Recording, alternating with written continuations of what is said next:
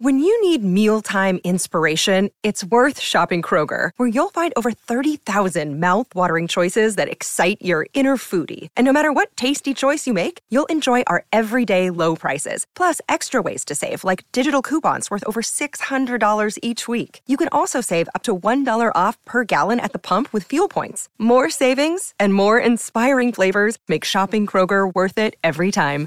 Kroger, fresh for everyone. Fuel restrictions apply.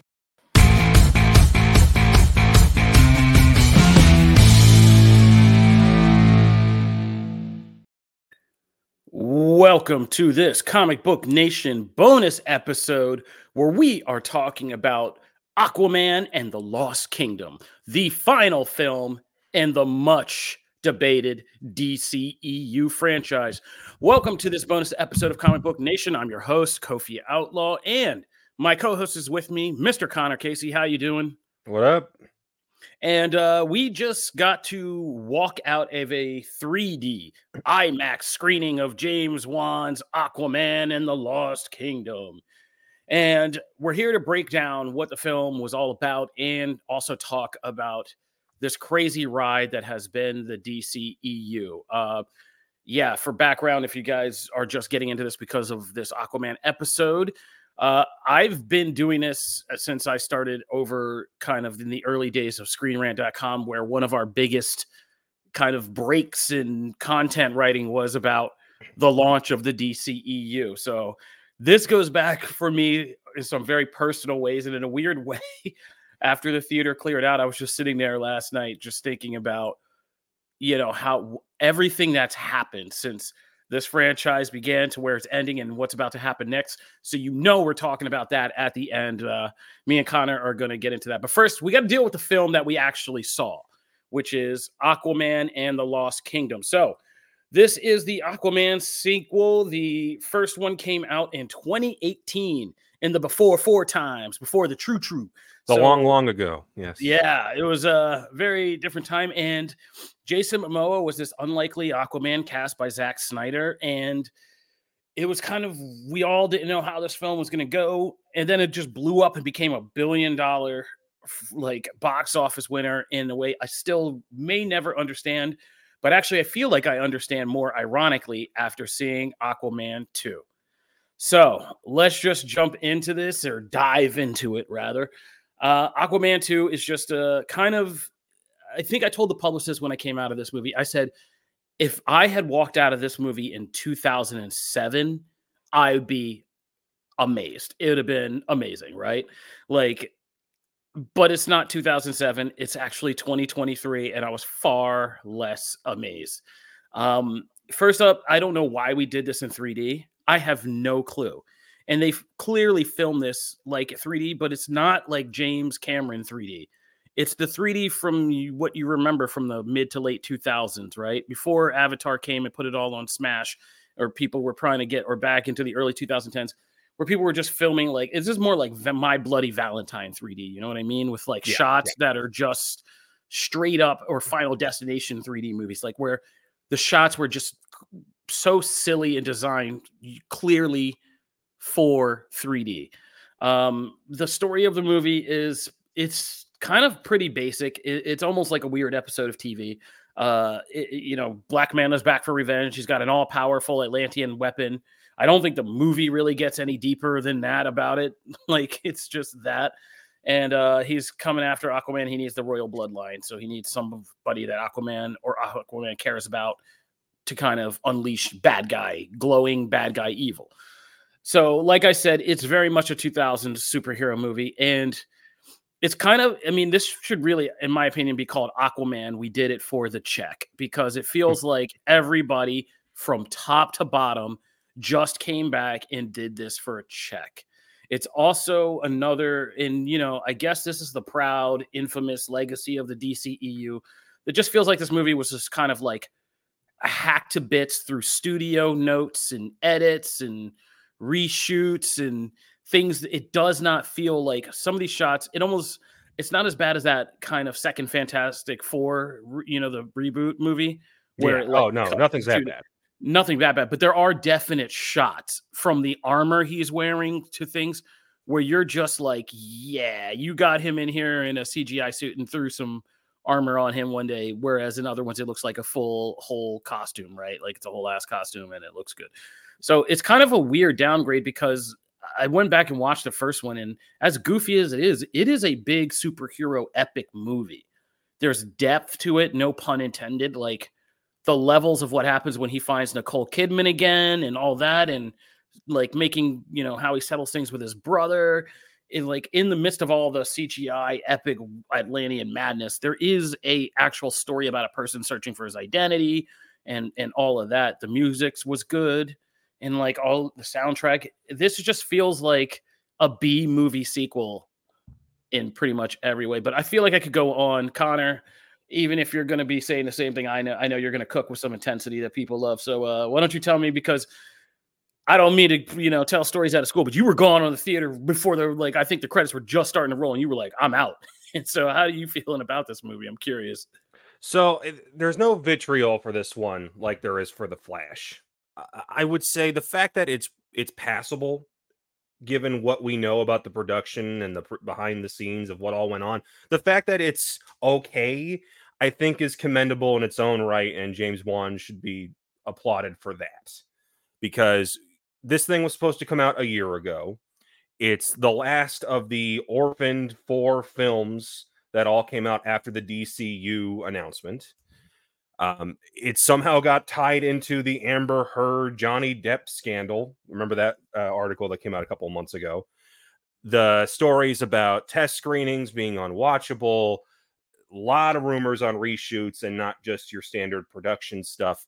So, and when you watch the movie, there's so much ADR, so many montages, a lot of usage of flashbacks that I don't think any other DC EU movie really relies on it feels like five movies kind of stitched to, into one, but when it's good, it's actually kind of fun. When it's when it's Jason Momoa being the giant man child in the body of Roman Reigns and Patrick Wilson being the straight man in a lethal weapon kind of buddy cop movie underwater, it's actually kind of fun. They go to an undersea whoa, whoa, like whoa, nightclub at one point.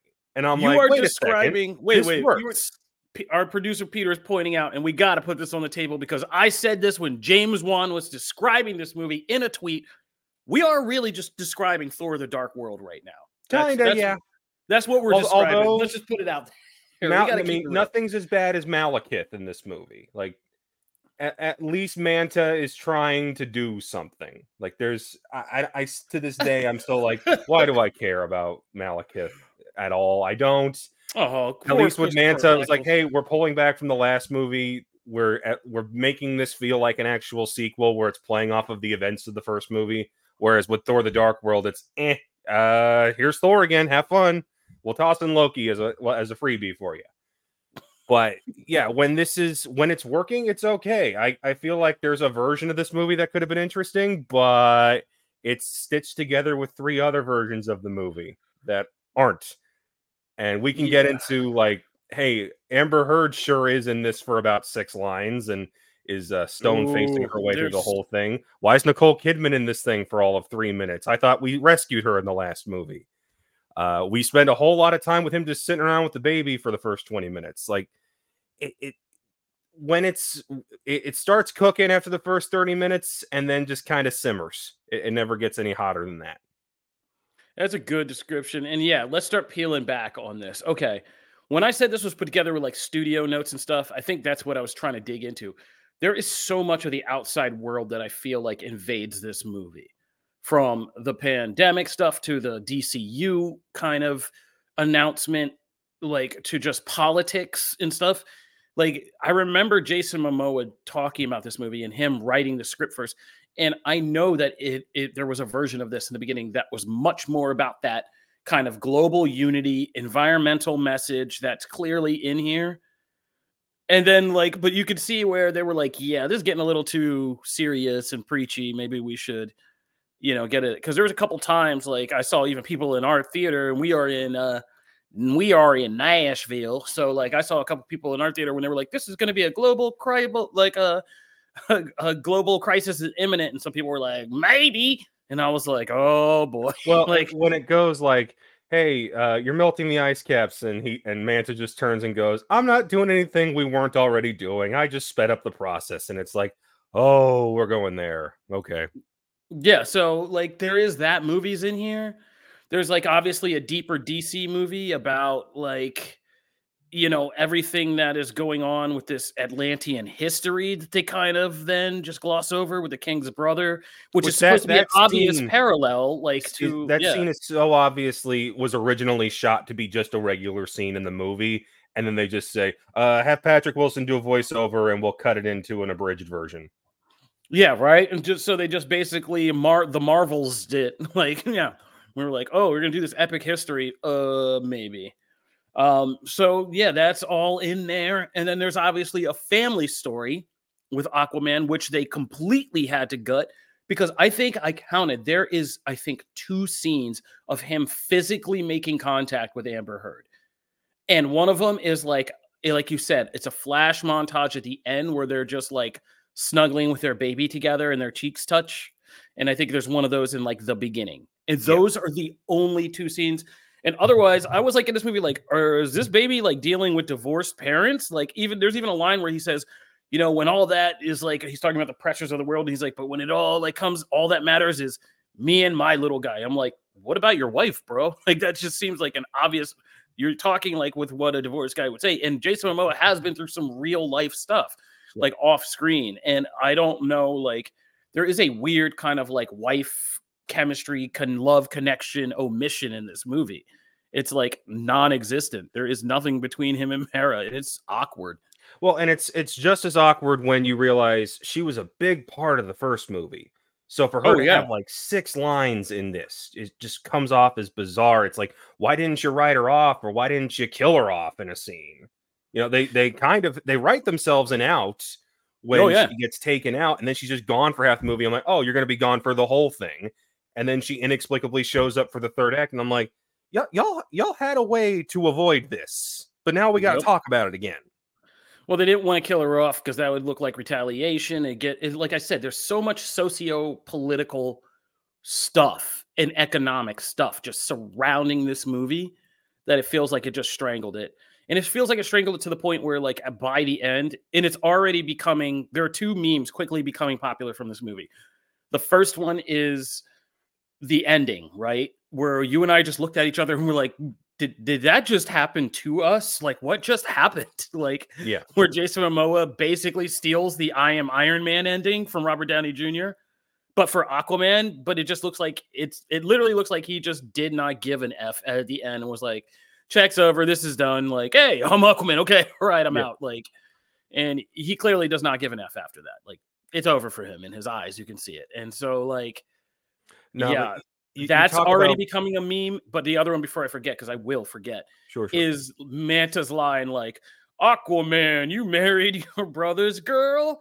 Shame on you! like people are just like cinema, like yeah. Oh man, but, but you ahead. know it's you talk about memes, but I just think there's nothing offensive enough about this movie for me to think people will be remembering this in a year or two. Like we people still talk about the Flash and how it's just visual vomit there for a few scenes. There's nothing like that in this. It's just another one of these. I don't know, Connor. I feel like there's going to be some stuff in this that comes out because I think you like Momoa, but I think Momoa is so weird in this movie. I feel like he really does not care. I feel like he just, like I said, the first film when he sees like Nicole Kidman on that beach and he realizes like that's his mom and like that moment like you get emotional and he was like actually doing good acting in that movie. Mm-hmm. This is just him drinking Guinness with Temuera Morrison for like half the movie. Like, and he literally does not care, I feel like, in this film. There's not one moment of it where I'm like, Jason Momoa brings a dramatic power except when he's freaking out, like, don't you touch my son and don't you touch my wife. Like, those are the only things. And they seem so corny in the moment. Like, it, it is, he phoned, I mean, he clearly phoned this in. He clearly, I think when they started hacking up the movie, he was just like, whatever. Because, I mean, in public, he's not been subtle about this. He's like, whatever, I already got that check.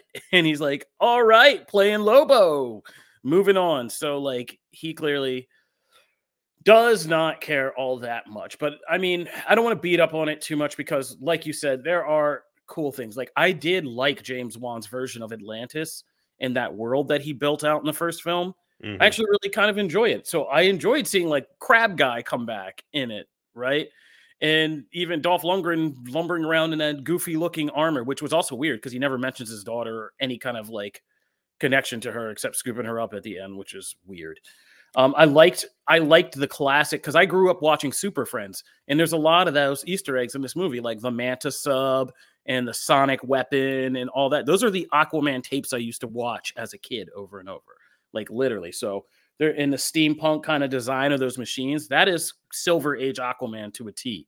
And so I thought all the production design once again was good and kind of that. I didn't like the soundtrack as much, but um yeah, some of the visuals were were very uneven. Some of them were beautiful, but the ones that were reshot, you could really tell they were reshoots. And so, yeah. But um also Yahya Abdul-Mateen, you know, I think you could give this man anything, no matter how weird or cheesy. He could be painted blue with his dong hanging out in Watchmen, and he's still like really compelling with what he does. So Yeah. I, I liked that they gave him more depth. Again, no pun intended in this. And it, though it was weird to see him, like I was glad that there was that Randall Park character there to kind of anchor things and kind of like When when he showed up, I was like, "You traitor," because he he does so much over in Marvel. Yeah, I know. I was like, also, but also again, I was like, what point did you come on to this film? Yeah. Also, like, were you here in the beginning? Because I wasn't confident you were here in the beginning. I feel like they were like, ooh, this is we need another guy to move this along, or like move along the Manta side and give it something to do. And they were just like, here's good because he can be funny, he could be a little dramatic, and like he's reliable, man. That's why you get him. And he and he held down his parts, you know. So I, I don't know. I feel like I really liked how they built up Manta through the first movie. And at the end, you're like, oh, this is going to be a problem in the sequel. And it, this guy's got a legitimate gripe and Yep. stuff's going to get violent. And I feel like they undercut him a little bit by saying, oh, once he gets the Black Trident, he's basically possessed by this other guy who you're only going to see in one montage. And the moment he actually shows up, spoilers, gets one shotted. Yeah. I yeah, when you put it, I mean when you put it like that, it is because I mean they did kind of short him because he was a compelling villain with like a lot of levels. And they again they go back to it in this very cheesy way, but like there was a story here of Aquaman learning some lessons about like fatherhood and sons and him now having to deal with like what he did. Because I did like that Manta made him accountable for that first scene in the sub when he just mm-hmm. leaves a man to die and he's just like let the sea you know find you mercy and he's he's an asshole and so like now that he's a dad there was kind of a way to bring that full circle in a powerful story about him then you know when he finally does extend mercy to manta and be like yeah uh, that you know i was wrong for that um but again it's like you said it's lost somewhere in those other five movies that we're dealing with Yeah. so yeah the amber heard thing i am never going to get over that like yeah, uh, studios are wild, man. The like fact that we know Elon Musk called and threw a hissy fit about it tells me that they added in scenes to keep her in this thing. And it's like, I don't want anything to do with that idiot. So I kind of hate that his fingerprints somehow made their way into this movie. Yeah. Oh, good lord. Yeah, it, it, it is such a weird thing, and and to take like the mother role out of like a thing where like it's about a baby too, like it's such a weird dodge that they're doing here. But you know, But at hey, at least Patrick Wilson gets to have fun. Here's the dork from the Conjuring movies getting to put on the super suit and have some action scenes. I I did get a kick out of that.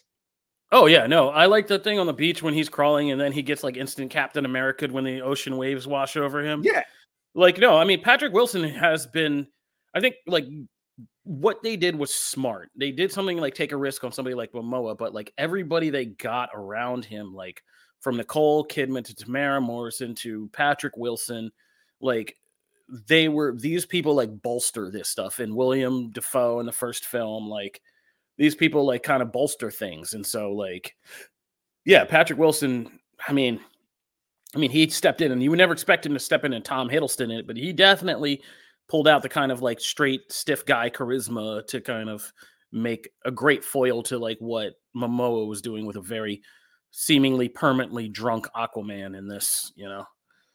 Uh, producer Peter's got an interesting take about uh about Guinness and how that makes that that puts those first couple scenes in a new light. Yeah, those cans are not great. Like I, have spent a, a, lot of years uh, experimenting with different types of Guinness when I lived in New York and trying to uh, when they were trying to figure out better ways to transport it. Yeah, those cans are not great. Yeah. It's a weird one to pick for your nightly and, and to keep it in the can and not just pour it out of the cup into a cup real quick. Like, you know, but hey, you got to pay for these movies somehow, right? Like, what do you have? Just a refrigerator full of sponsorship and baby formula. And so and yeah, go. it's not subtle. Like they make sure the can is turned. Yeah. So oh yeah. The harp every time. Oh yeah. It's it's not subtle at all. So yeah. So I mean, so I mean, does you think that Aquaman? Because we already popped off with our DCEU rankings this year, because none of us were going to wait for Aquaman two to do it. Does this change yours in any kind of crazy way, Connor? No, it, it doesn't touch the ones that I genuinely like.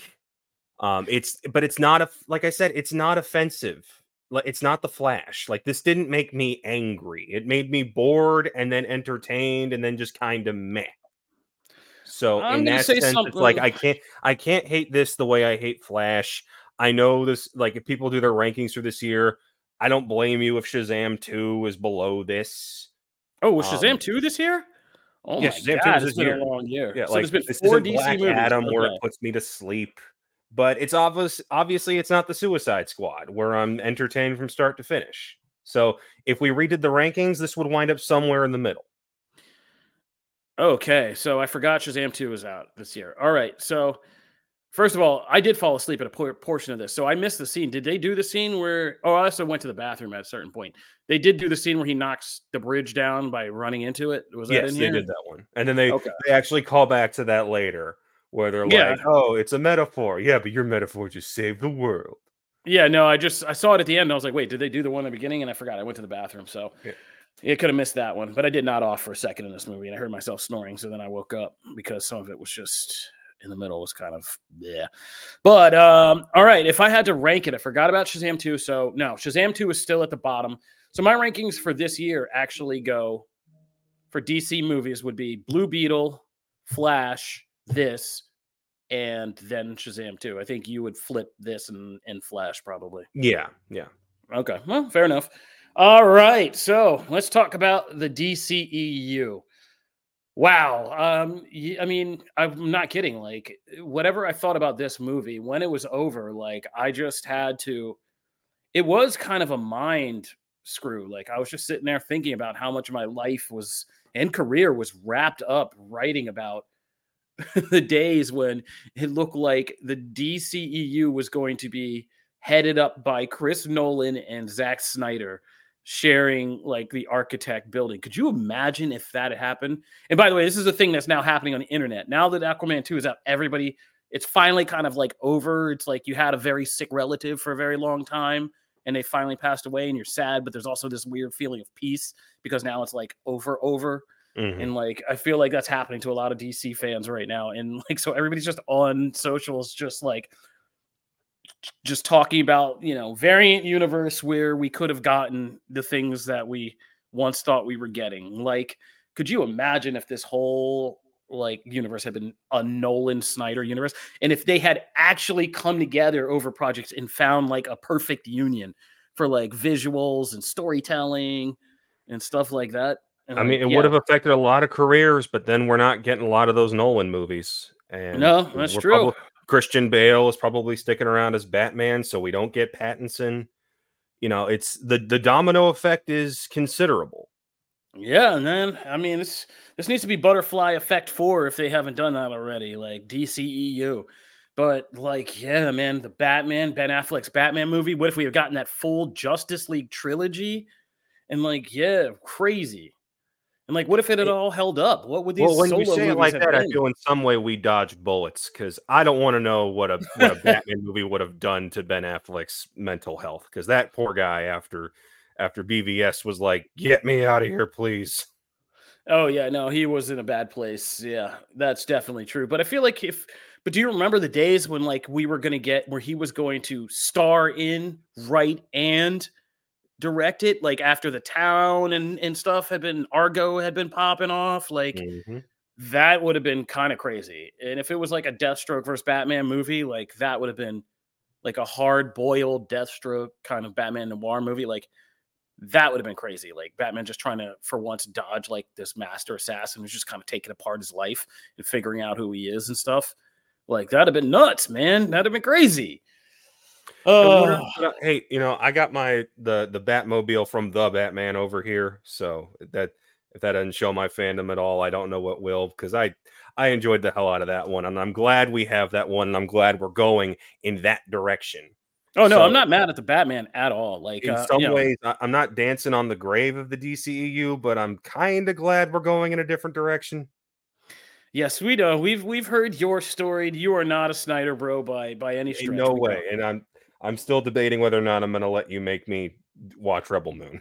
Hey, you got to do your goddamn job. You got to go and watch this. So, you by the time we this comes out, you need to have seen Rebel Moon because you got to talk about it comparatively to the DCEU stuff. And uh, yeah, we need uh, we need non. Otherwise, they'll call us biased. You got to represent for the non Snyder Bros and keep mm. it honest. So yeah, man, it's been a weird run. I know we always are negative because it's easy to do, but uh, why don't you just drop in? And yes, we've heard about you taking your family to see BVS and all that. You guys still watching comic book movies with your families, weirdos. But like, let's do something positive. Let's just talk about a positive DCEU memory that you can you can muster. The Suicide Squad was genuinely excellent, and it came out at a time when Lord knows the world needed something good. So I, I still love James Gunn for that. Okay. Okay. He went Gunverse. Uh mine will be would be kind of the first time I saw Wonder Woman's No Man's Land scene. I've already talked about it. I was, you know, great. I was lucky enough to be one of the first few invited through the door of the edit bay Patty Jenkins when she was working in London, and I got to go over there for comic book and be one of the first to see anything from Wonder Woman. And I saw a couple key scenes, and the final sequence I saw was the No Man's Land scene, and I was just like, wow! I knew that that was going to be a moment where all the negativity of the DC EU before that was going to stop and have to kind of take a pause because this was going to be something that really really struck a chord with like mainstream movie viewers and i wasn't wrong about that and uh, that was very validating. And producer peter dropped his and he said the peacemaker intro best dceu thing ever. Um, the peacemaker dance at the intro was was very good. So i mean nobody's going to really argue with that there. And that whole series was really good and arguably is still my favorite extension of these kind of superhero movie universes onto the small screen would be pretty much Peacemaker. So, well, and, yeah, and that's that's kind of why I'm not mourning the death of the DCEU because my favorite stuff from it is sticking around in a way. Like Gunn, I don't know if anything from the Suicide Squad is going to continue beyond Peacemaker season two, but we are getting that Waller series. So yeah. his little pocket of it is sticking around, and that was my favorite. Yeah, I mean there is some good. Yeah, there are going to be some good holdovers, but uh, I think it'll just be for me and, and people like me. Like there was just this weird, always going to be this case of what if, like, what if we had gotten like a complete version of Snyder's things on whatever format or however we got them, like two movies. What if we had gotten the original Suicide Squad we saw David Ayer make in that awesome Comic Con trailer? Like there's always going to be this weird unsettled feeling of kind of being I don't know, not cheated, but just like it never feeling quite clean. Warner Brothers kind of feels made it feel kind of dirty throughout the whole thing, and I really am hoping that like with the DCEU or the DCU, we just get a fresh, clean start creatively wise, and that Gunn and company are allowed to just do whatever they're going to do, whatever swing they're going to take without like a nuts ass studio coming in and just like messing with it and, and screwing everything up. So here's to 2024. Here's to the launch of Creature Commandos late next year, which will kick off the DCU. And uh, hopefully, this Superman Legacy movie will be the start of something we can all come back and enjoy because at this point, like the heydays of the 90s or the late 2000s of being able to just unabashedly love DC movies and celebrate them with bunches of people, it feels like another life and feels like another life I would like to uh, get back to. So here's hoping. Here we go. All right, uh, Connor Casey, you got you have any final thoughts about Aquaman and the Lost Kingdom or the DCEU and its legacy? As far as Aquaman goes, you know, there's a lot of movies that come out uh, this week because it's Christmas. I would say go see Wonka if you got the family because it's it's whimsical and funny. If you want the serious drama, go see the Iron Claw. I haven't seen Ferrari yet. I've, I've I, I, I feel did. like the buzz. Go see the off, Iron Claw. Uh, go see Iron Claw, yeah, because yeah. feels like the bloom is off the rose from the uh the um awards, not the awards, the uh the film festival hype that one had kind of generated. It feels like the bloom is off that rose. Uh, so go see those two. If you really want to see Aquaman, you're not gonna hate it. It's just not gonna. You're not gonna remember it in a week. Yeah, good. It's, it's matinee viewing for sure. If you're if you're looking for something on like post Christmas afternoon, it's matinee viewing. You're safe with that. Uh, I am deep in screening season, so I've been seeing tons of movies. If you're more of a cinephile, well, we'll talk about that on the regular show. What am I doing? That's a good time to plug Comic Book Nation. We are a whole growing universe of podcasts. This week alone, if you have not been subscribing to us, you should on your favorite podcast platforms and our YouTube page. We have dropped the Pull List, our weekly comic book focused show where we talk about the big releases and comics and storylines and uh, break it all down for you every week. We have just launched Riptide Radio, our Percy Jackson and the Olympians after show. Disney has dropped the new Percy Jackson series on Disney Plus, and uh, our our boy Liam is out there and covering everything about it on Riptide Radio every week. He's talking to the show creators, the actors. Kid's been deep in the Percy Jackson world, and he has exciting things for all you Olympians out there. We will have our regular live show on Friday. Please do tune in live, comment with us, joke with us, do everything. But we have two more bonus episodes this week.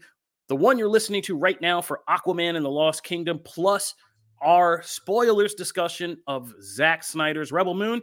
So if you are sad that the DCEU is ending, weirdly, you're going to have another week of more Snyder stuff too. So we'll be talking Rebel Moon in full spoilers. So that's everything going on this week on Comic Book Nation. Be sure to tune in for it all. I'm Kofi Outlaw. We are out of here. Peace. Later.